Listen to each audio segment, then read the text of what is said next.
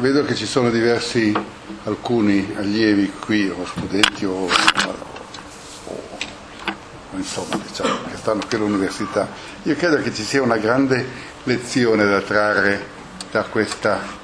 dal dibattito che c'è su questa crisi, e cioè quella di non avere timori reverenziali, perché di cazzate ne dicono tanti anche i grandi. E questo è quello che scrive oggi l'articolo, ma dice anche delle altre cose, ma quello che mi aveva colpito. Ma allora viene spontaneo domandarsi, è l'articolo di, di Donato Ascendaro, ma allora viene spontaneo domandarsi come mai simili proposte possono essere state solo avanzate. Infatti veramente è un po' da, da non credere come uno dice tutto il risparmio deve rimanere lì bloccato. Cioè, ma avevano vagamente sentito anche chi ha fatto l'ingegnere, quindi non dovrebbe neanche parlare di cose di questo genere, aveva vagamente sentito che il risparmio doveva andare a investimenti, no? anzi le due cose mm, mm, proprio ragionieristicamente sono la stessa cosa. Invece il risparmio sì, va, ma ci va in modo indiretto perché rimane lì bloccato, possono investirlo forse in parte solo in buoni del tesoro, con le conseguenze politiche che questo, con i significati politici che questo ha. Però l'idea di avere che il risparmio deve andare da una parte, deve stare lì bloccato e rendere quello che rendono i bot, perché poi d'altro non può rendere, solo al servizio di, al servizio di qualcuno che potrebbe richiederlo, credo piccoli conti correnti e poi, e poi il sistema dei pagamenti, per assistere, per, per, fare, per, per fare il clearing del sistema dei pagamenti.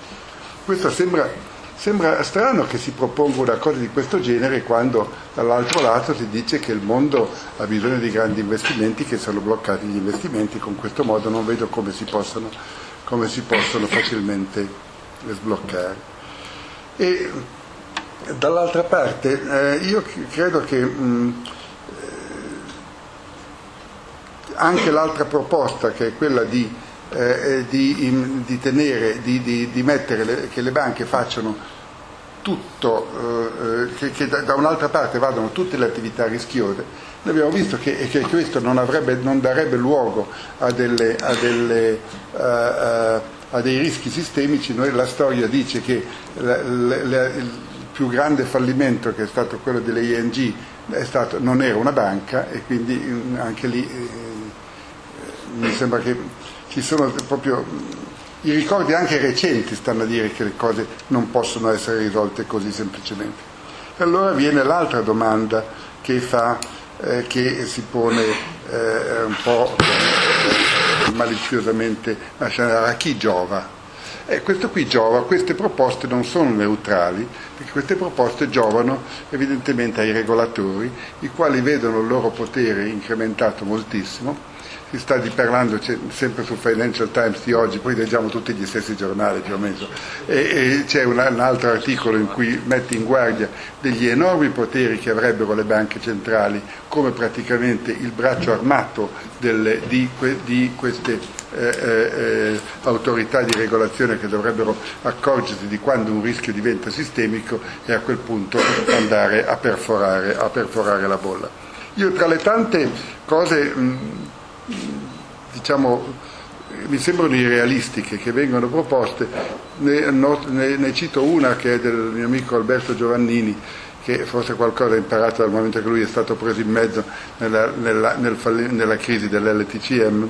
E quindi, e, e quindi, la sua idea è che quello che va evitato in tutti i modi, che le banche possono fare quello che vogliono, cioè possono engage in tutte le attività che credono, tranne una, non possono allo stesso tempo fare delle, eh, lavorare per, sul mercato per conto dei clienti e farlo per conto proprio, cioè non possono essere, avere al loro interno un hedge fund. Eh, nel, lo spiego con un esempio, se qualcuno dice io voglio, eh, vado a una banca e gli da una banca eh, commerciale e dice per favore comprami un miliardo di Fiat o di General Electric Ecco, se la banca per conto proprio, oltre che fargli il servizio di comprare per lui questi titoli, dice ma magari lo faccio anche per conto mio, e questo poi anche a certe dimensioni ha anche degli effetti sul mercato, e per conto mio compro dei titoli per tenermeli io e faccio quindi la speculazione uguale, parallela quel raddoppio la speculazione del mio cliente. Ecco, questo dà un ri- prima di tutto sul piano diciamo, della correttezza dei comportamenti, mi sembra che è chiaro che lì dentro siamo in, in, pieno fino al collo all'insider trading e poi lì si creano, quindi non ci sono solo conflitti di interessi, ma ci, oh, ma ci sono anche, c'è un, una, un, un, aumento di responsabilità e di, e, di, e di, leva che è quello dal quale possono derivare molte le. Credo che questa sia una proposta molto ragionevole e probabilmente anche relativamente più facile da, eh, da, attuare, ma poi dopo mi dimostrerete che non va bene. Perché... Io credo che quello che è singolare di questa crisi è i tanti perché che via via si sovrappongono uno all'altro. Io mi ricordo quando è scoppiata la bolla, la, la, quando sono scoppiate le prime le, le, uh, Bear Stearns e si pensava che la causa di tutto fossero i subprime e, e Bernanke, Bernanke, stesso dava una cifra di, dell'entità che poteva essere il bubbone e si parlava di alcune centinaia, 400 se ben ricordo, alcune centinaia di miliardi di dollari. Cioè una cosa che no, non era stato capito che la concatenazione, la, che cosa vuol dire la leva quando gioca al contrario? Cioè quella cosa lì di per sé era una cosa relativamente modesta. Poi, dopodiché è venuta la crisi finanziaria e non c'è nessuna ragione per cui una crisi finanziaria diventi anche una recessione economica. E invece così è stato. Tra l'altro, eh, sempre sui giornali di oggi, leggete la, una, una, eh, il fatto che la stessa domanda del, rapport, del, del perché la crisi finanziaria si trasmette all'economia reale è ancora una cosa che ci si chiede ancora oggi come mai è capitato nella, nella crisi degli anni 30. Allora la spiegazione più convincente è che a quel momento l'avere voluto eh, stringere i freni all'economia è quello che ha, cioè, è quello che ha provocato la, la, grande depressione ed è quel ricordo che oggi fa, rende i banchieri molto prudenti per quello che riguarda la exit strategy, cioè che cosa facciamo per arginare questo enorme fiume di denaro che ha allagato le risaie e poi a un certo punto bisognerà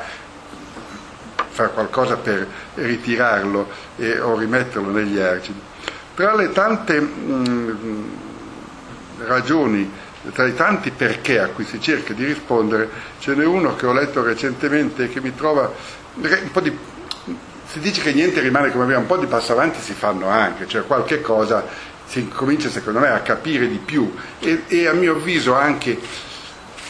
alcune cose vengono fatte, adesso non, non, posso, non so se ovviamente quello che diceva stamattina Draghi al, al, al, al eh, alla giornata eh, del risparmio, e cioè che eh, quello che è sicuro è che certamente le cose non saranno più come prima, beh, se non lo dice lui non so chi è che lo possa dire, cioè se anche lui dicesse il contrario ci sarebbe veramente da mettersi da, da disperare. Però io ho l'impressione che anche lì cioè, le cose come prima non rimangono, il che vuol dire che la prossima crisi avrà spiegat- cause e spiegazioni diverse e forse sarà, però certamente che non verrà evitata. Tra le cause c'è un paper che a me interessa, ho trovato abbastanza interessante, che è di due economisti della Kellogg School of Management presso la Northwestern University, che si intitola Perché siamo in una recessione? Quindi eh, del, la, in testa il problema non è più la finanza, non è la crisi finanziaria, ma è la recessione. E si intitola la, la crisi finanziaria è il sintomo e non la malattia. E la, la, tesi sottostante, se ho ben capito, perché l'ho letto un po' frettatamente, poi anche se l'avessi letto più a lungo potrei non capirlo, la, che, la, la tesi è che la causa di tutto sono due giganteschi fenomeni, cioè la globalizzazione e la tecnologia. In modo particolare la, la, tecnologia applicata alla globalizzazione ha reso possibile un flusso gigantesco di manodopera relativamente eh, colta, è relativamente adeguatamente colta nei mercati finanziari dell'Occidente, dal momento che la tecnologia non implica più il movimento fisico delle persone, ma le, le, le, attività delle persone tra, con la tecnologia, con le, comunicazioni, di, il livello delle comunicazioni di oggi è come se fu, prestano alla loro opera come se fossero presenti. Quindi questo di fatto è stata una gigantesca migrazione, eh, migrazione virtuale di persone che hanno invaso il mercato, il mercato del lavoro. E questo non, da qui sono arrivate poi tutte le, le e derivano da questo le altre, le altre conseguenze e dicono sì, le, le, cose non ritorneranno in qualche modo normali, eh, non andranno a posto finché le cose non ritorneranno normali, e cioè che sono i risparmi dei paesi ricchi che finanziano gli investimenti dei paesi in via di sviluppo e non viceversa, come è stato e come è. Ehm, io vorrei solo fare una, una, un'osservazione in calce a queste note e poi a quelle soprattutto molto più precise e puntuali che ha fatto prima, come intermezzo tra due note precise e puntuali fatte da competenti ed esperti. E cioè che cosa c'entra questo con l'etica? Perché veramente noi abbiamo fatto dei discorsi, abbiamo detto dei perché, Ecco, il perché dell'etica veramente non si capisce dove c'entra. C'entra forse nella legge di Taylor? C'è qualcosa che lega la legge di Taylor, il fatto che i, tassi di interesse non devono scostarsi, eccetera, eccetera, dalla sua regoletta, tra l'altro una regoletta empirica, quindi eh, certamente non agganciabile a massimi, a, a, a, massimi, a principi.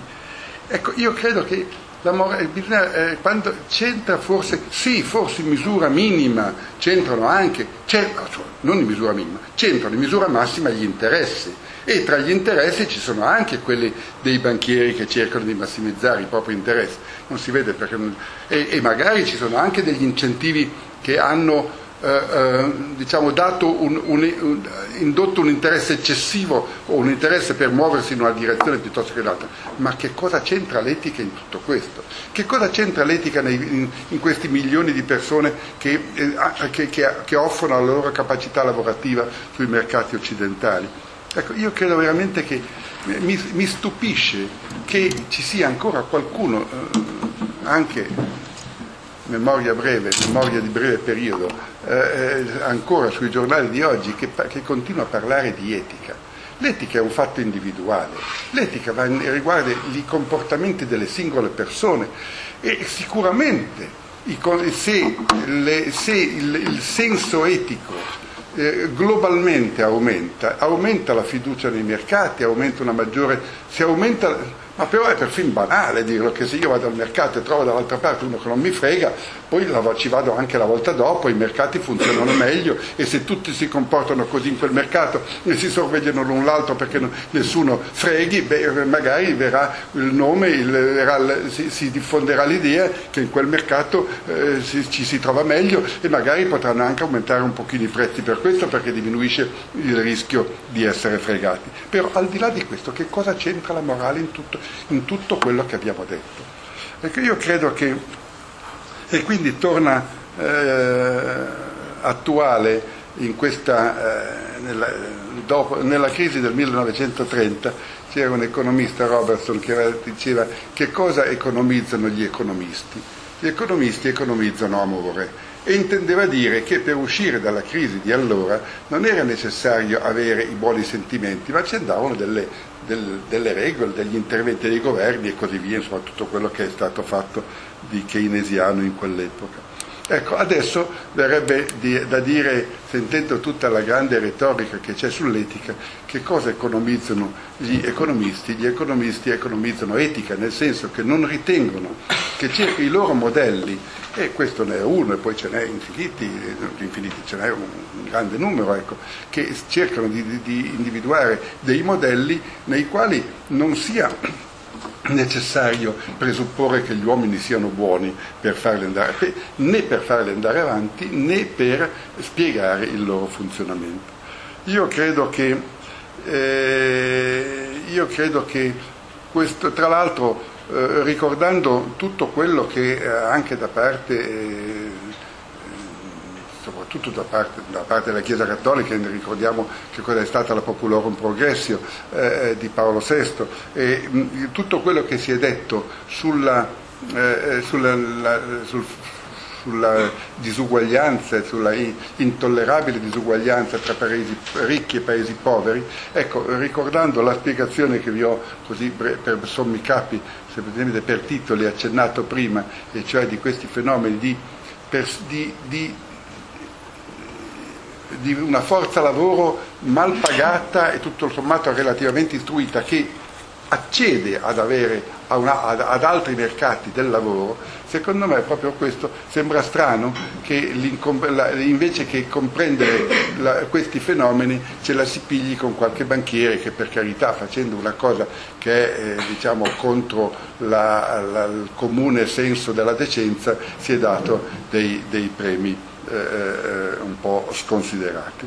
Ecco, io credo che eh, con questo tutto sommato possiamo anche passare la parola.